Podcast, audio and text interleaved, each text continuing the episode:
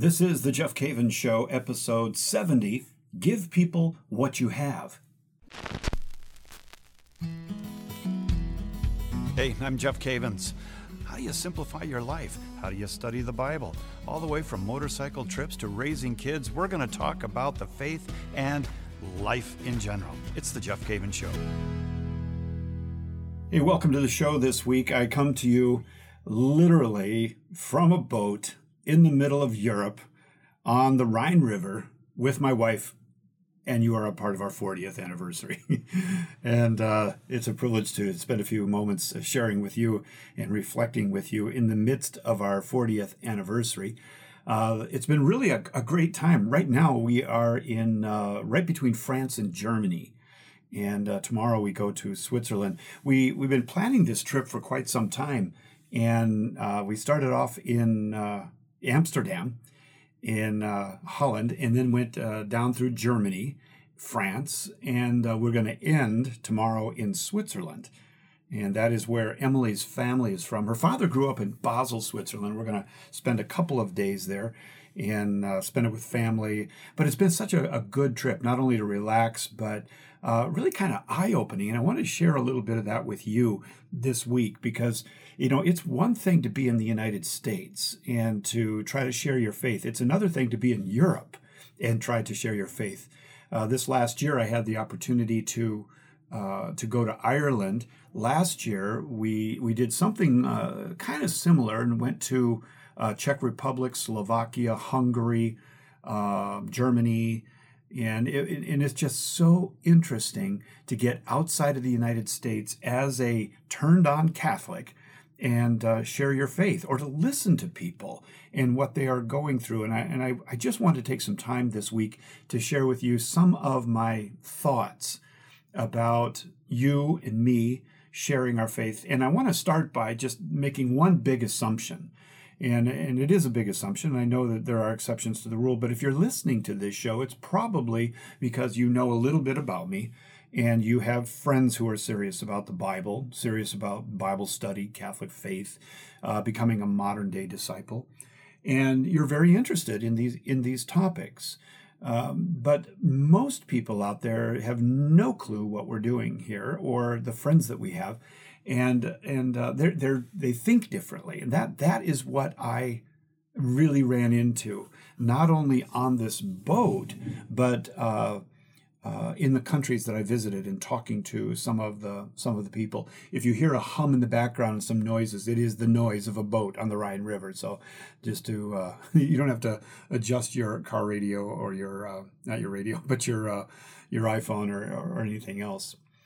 Well, uh, it's been good and I'm I'm struck by just how different we are from the world's way of thinking, and we and we we don't interact with that many people outside of our group of friends. That's one of the things that it really hit me on on this trip is that we we in some ways live in a bubble. We live in a in a spiritual ghetto, if you will, where most of the time we are interacting with people who think like we do. They read the same books. They they go to conferences. They they watch Catholic television, radio, and they're always on the internet. You know, listening to podcasts or vlogs, whatever it, whatever it might be.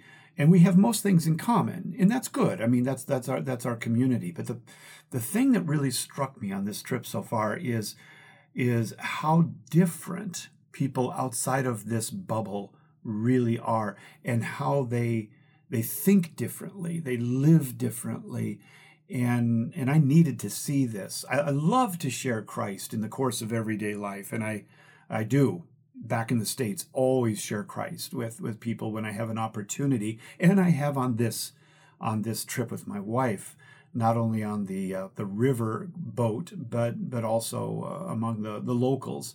But this week it hit me just how how many people do not actively embrace Christianity as a belief or a, a way of life. I mean, it really hit me just how many people absolutely this is not on the radar they're not on the radar at all and they don't embrace Christianity.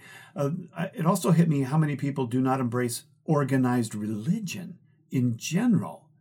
Uh, and one of the most common phrases that I have heard on this trip from people that oh, it, from people on, on, on the boat and people in the cities is that I am spiritual but not religious.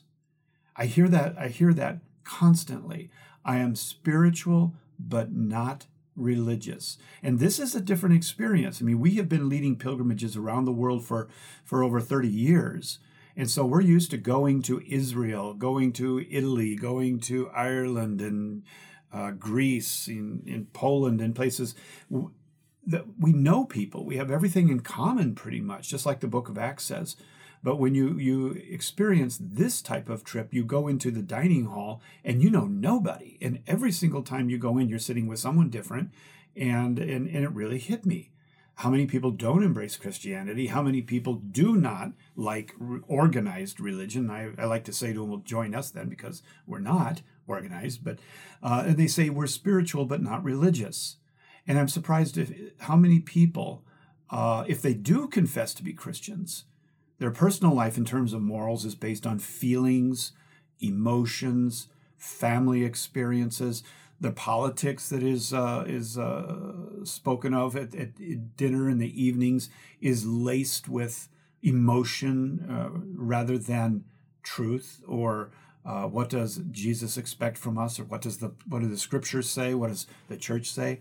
Also, uh, I was struck by how many people have absolutely no idea of, nor have they heard of any of my author friends, speaker friends, clergy friends, the bishops that I know, the the movements in the United States, whether it be Focus, Steubenville, uh, John Paul II University in San.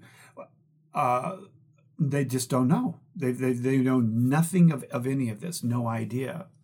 So as we make our way up the Rhine River from Amsterdam through Germany, through France and Switzerland, I am constantly hearing from guides things like Catholics in this city killed Protestants, Protestants killed Catholics in this city and overtook them, and a history that is riddled with power struggle and heartache. And I'm thinking in the midst of all of this, and I know, I know back in the states that people have to deal with church scandal. We heard of a huge scandal uh, back in the church while we were watching the news on this river trip.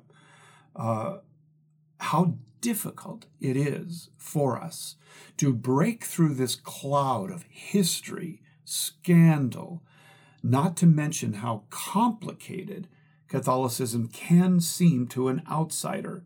Rules, regulations, which I obviously do not see the Catholic Church as a church of rules and regulations. I see the see the church as a church that has taken the time to show us how to walk. And if you're not on that walk, it certainly can look like rules and, and regulations. But how do we blast through this? How do we communicate with people? Sitting down at the tables on this cruise, uh, conversations would begin. And uh, once it got out that I'm a Christian, I'm Catholic, I, I write, I speak about the faith, I'm a Bible teacher, you're riddled, literally riddled with questions. Questions usually about this fog of scandal, history, uh, women, uh, priests, you know, on and on. And I was thinking to myself, wow, I mean, I'm somewhat prepared. I've been through school. I do this all the time. I study. And and I was a bit overwhelmed with how do I know the answers to all of these questions? You know, how am I going to respond to all of this? Have you ever felt that way? Have you ever felt like overwhelmed with uh, with all of the apologetic questions or um, trying to answer for the church or for history? And all you really wanted to do was tell people that Jesus loved them and he had this amazing plan for their for their life almost every and, and understand where I'm coming from when I say this okay because you probably have run into this as well. by the way, I'm getting to some good news here because I want to share with you about how I do think we respond to this. But almost everyone I met so far on this pilgrimage, there's some exceptions, but almost everyone that I have met so far is not impressed with the Catholic Church. Now, you say, well, that doesn't surprise me. That's my own extended family. But th- this is a reality is that in this cloud, most of the people that I'm running into aren't impressed. And we are, you are, I am, but they are not impressed with the Catholic Church. And so, I, you know, one of the things that I'm I'm careful of when I when I'm sharing with Christ with people is that I stay on target with what I'm talking about, and that is that I am communicating the life-changing power and relationship with Jesus Christ that I that I experience, and that I'm not leading with, uh, "Let me introduce you to the Catholic Church," because then comes all these questions that I have to answer and I have no problem talking about the Catholic Church, but I'm finding that if if I lead with that, I'm going to have to spend quite a bit of time answering questions rather than leading with Jesus Christ. And uh, and then I can let them know that, of course, I, I am Catholic, and I did everybody. I, show, I shared that with everybody I talked to on the on this uh, on this trip that I am Catholic and that I am a follower of Jesus Christ. I ran into a statistic uh, not too long ago, and, and, I, and I don't think that anybody could really argue against this statistic, but it's a statistic that, that blows my mind. And the statistic is, is that the vast majority, it's something like over 95%, the vast majority of Catholics will go their entire life, their entire life, and not once lead someone to Christ other than their children. This is crazy. This is crazy that we would go our whole life and that we would be engaged in conversations with people, in relationships with people, and not lead anybody to Christ. And I got to thinking to myself, you know, if, if it seems so dark in Europe, in Western Europe, in, in terms of the faith, and then we come back to the States, and on Easter Vigil, we have four people coming into the church, and a, and a huge church, then I have to ask myself, can we sustain this and grow? Can we can we be, remain healthy with this growth rate? And then I started thinking, well, who can change this? And the answer is honestly, you and me. If you're listening to this, chances are you are excited about your faith. We are the ones that have to turn this around and begin to evangelize and begin to make disciples uh, and, and share Christ with other people. I think sometimes we start to live our lives as though, as I mentioned earlier, we're in a bubble or a religious ghetto, and that we are just with the people who we think like, and we are comfortable with that. We learn to communicate with, with people in that ghetto, in that bubble, and outside of it, we're frozen. We don't know what to do. We don't know how to share with people who are, are deep into philosophy and uh, New Age movement and uh, same sex marriage and uh, gender identity and proper pronoun usage and so forth. And you were like, I don't know what to, I don't know what to say. Well, I do have something that we can say and share. So, how is the world going to hear about Christ if we continue with the way we evangelize right now in the church? How is the world going to hear? Once you engage people in conversation about Jesus, you will suddenly realize that you have to be prepared to answer hundreds of questions and worldviews, not to mention political views, as I said. I think we need to return to some basics if we're going to communicate this message of Jesus Christ with the world. And that's what I want to share with you.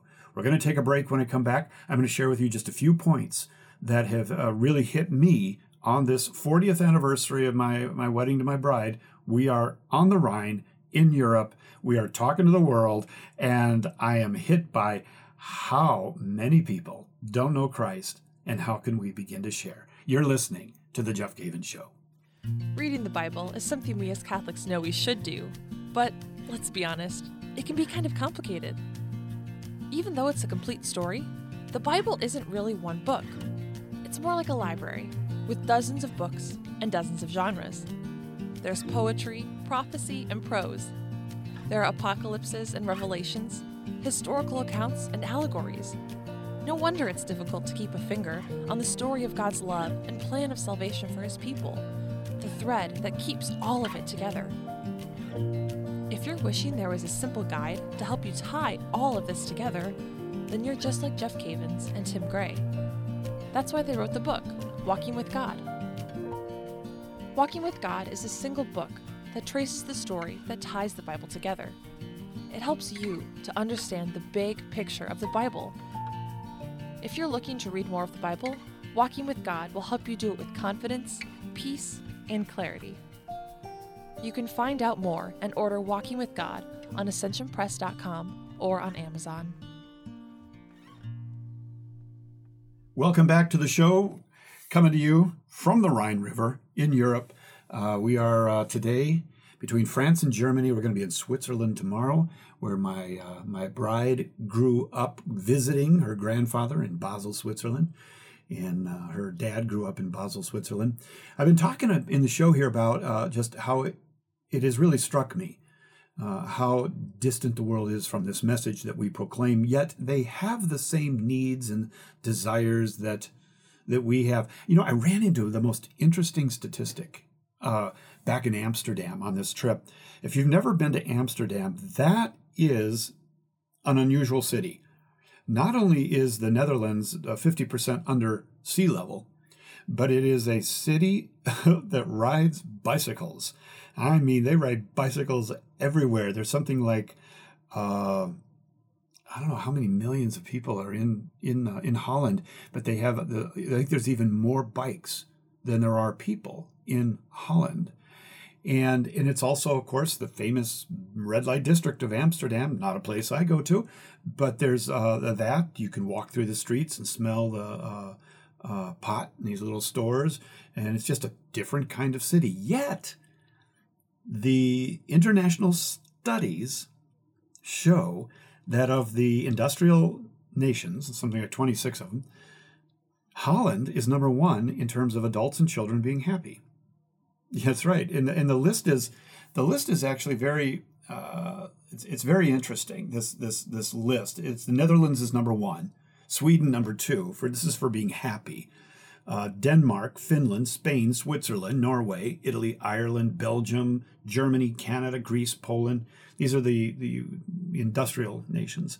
Well, the United States, I think, is twenty third out of the out of the twenty six, and I'm not sure why how they're how they're determining whether you, you know how do you how do you really become happy and that's that's a whole different thing you would have to look into but um, the fact that the world would say that the people in Holland are the happiest people in the world well if they don't have Christ there there is still a deep something in their heart that is unfulfilled and and communicating this to a people that think so differently than us is very difficult for most people. So, what I want to share with you is let us not be overcome by the cloud of history, scandal, or the complexity of, uh, of the church, or um,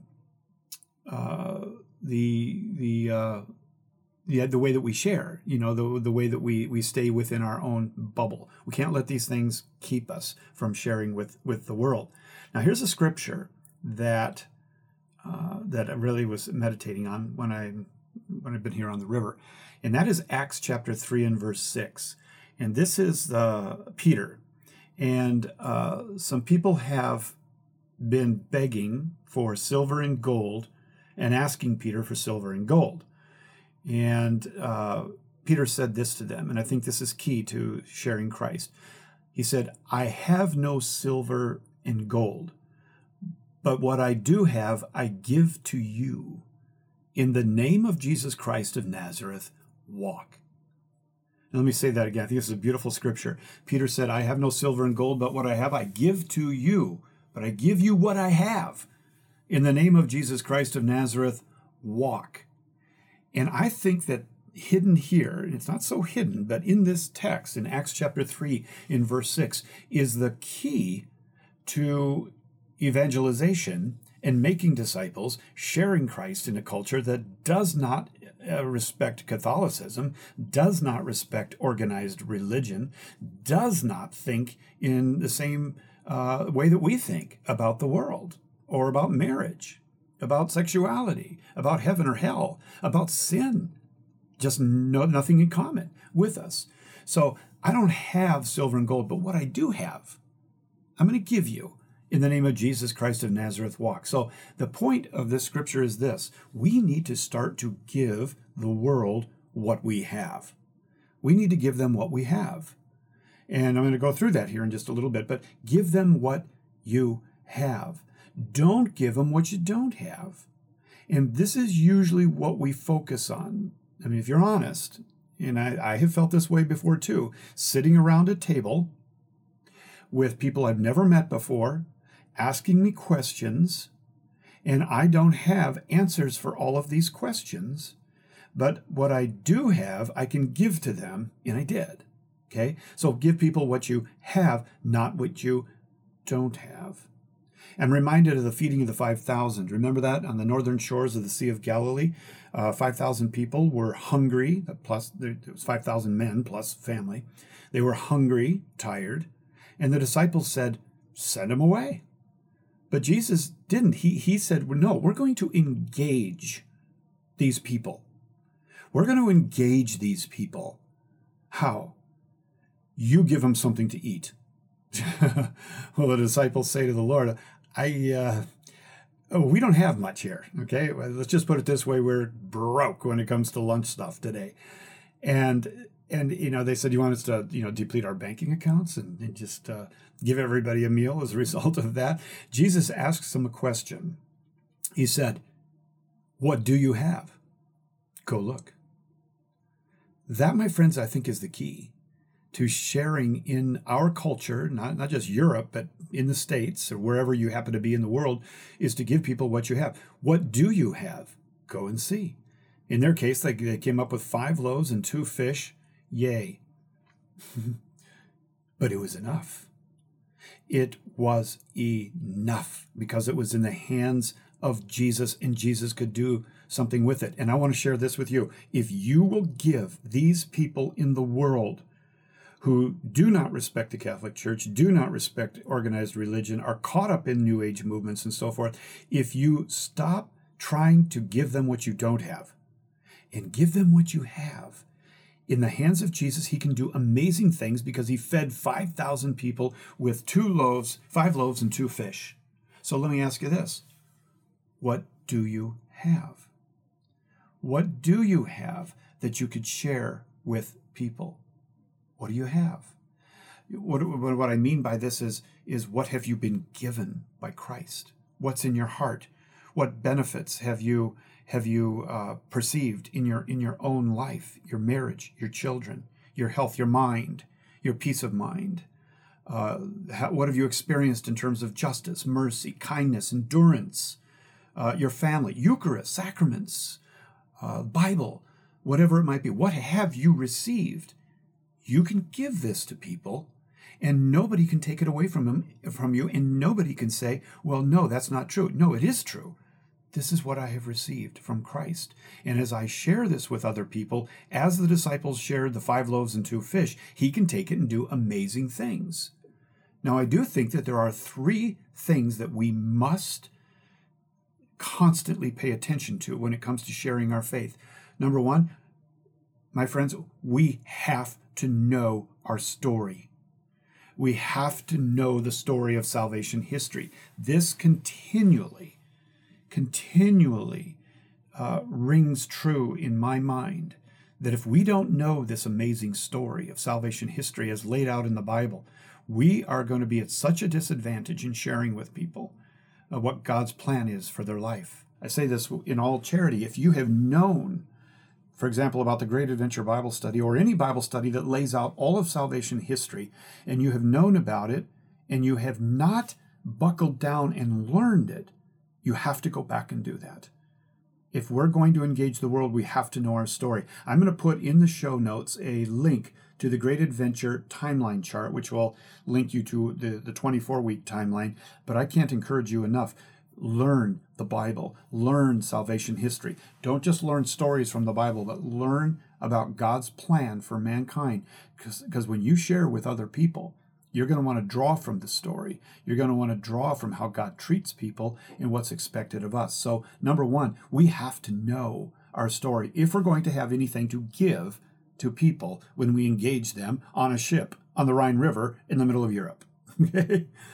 So, number one, got to know our story. Number two, we must not be afraid to tell our story about God changing our lives. If we're going to have any impact on this world, It will not happen if we don't tell people what God has done in our lives. Theological symposiums, yay. Conferences, yay. Okay, books, yay. CDs, tremendous. But if it doesn't come from you, if you don't share with people what God has done in your life, the basic message, and we've talked about this before. I had a show uh, called a, a, you know sharing a cup of kerygma, the kerygma show 48, a cup of kerygma. Go back and and listen to it. If we don't know that basic proclamation, what are you going to share around the table on a boat on the Rhine River in Europe?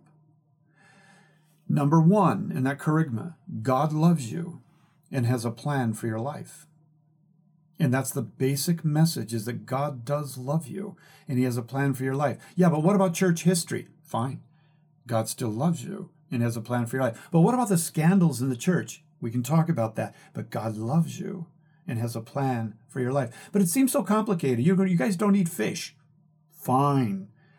But God still loves you. We can talk about all that. God loves you and He has a plan for your life. And that sin has, has gotten in the way. And we need to repent, or as the Catechism says, reorient our lives to Christ, reorient our, our lives to God. This is the good news. And if we don't begin to share in our own language, in our own way with people, what God has done in our lives and the miracle that's taken place in our hearts, folks, this is as good as it gets.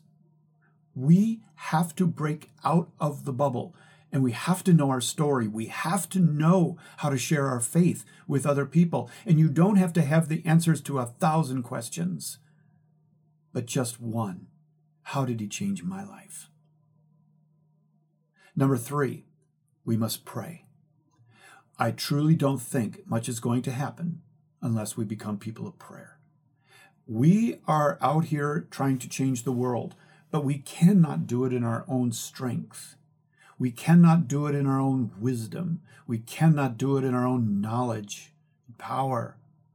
We must be people of prayer. We must pray for Amsterdam. We must pray for all of the Netherlands and Germany. And we must pray for France and Switzerland. And we must pray for the United States. We must pray for Africa. We must pray for all of the world that Christ would make inroads into people's hearts and that he would raise up disciples and that he would bring people to work in his vineyard. We must pray. So, three things we must know our story. We must start telling our story and how he has changed our lives. And we must be people of prayer. In other words, his story, salvation history, and our story, the proclamation of the kerygma, with an ounce of boldness, is the key, I believe, to start to see change lives because God will confirm the message with power and signs and wonders. But the way we're going right now, if we're relying on books, CDs, conferences, TV, and radio, as they say in Greek, it ain't going to change.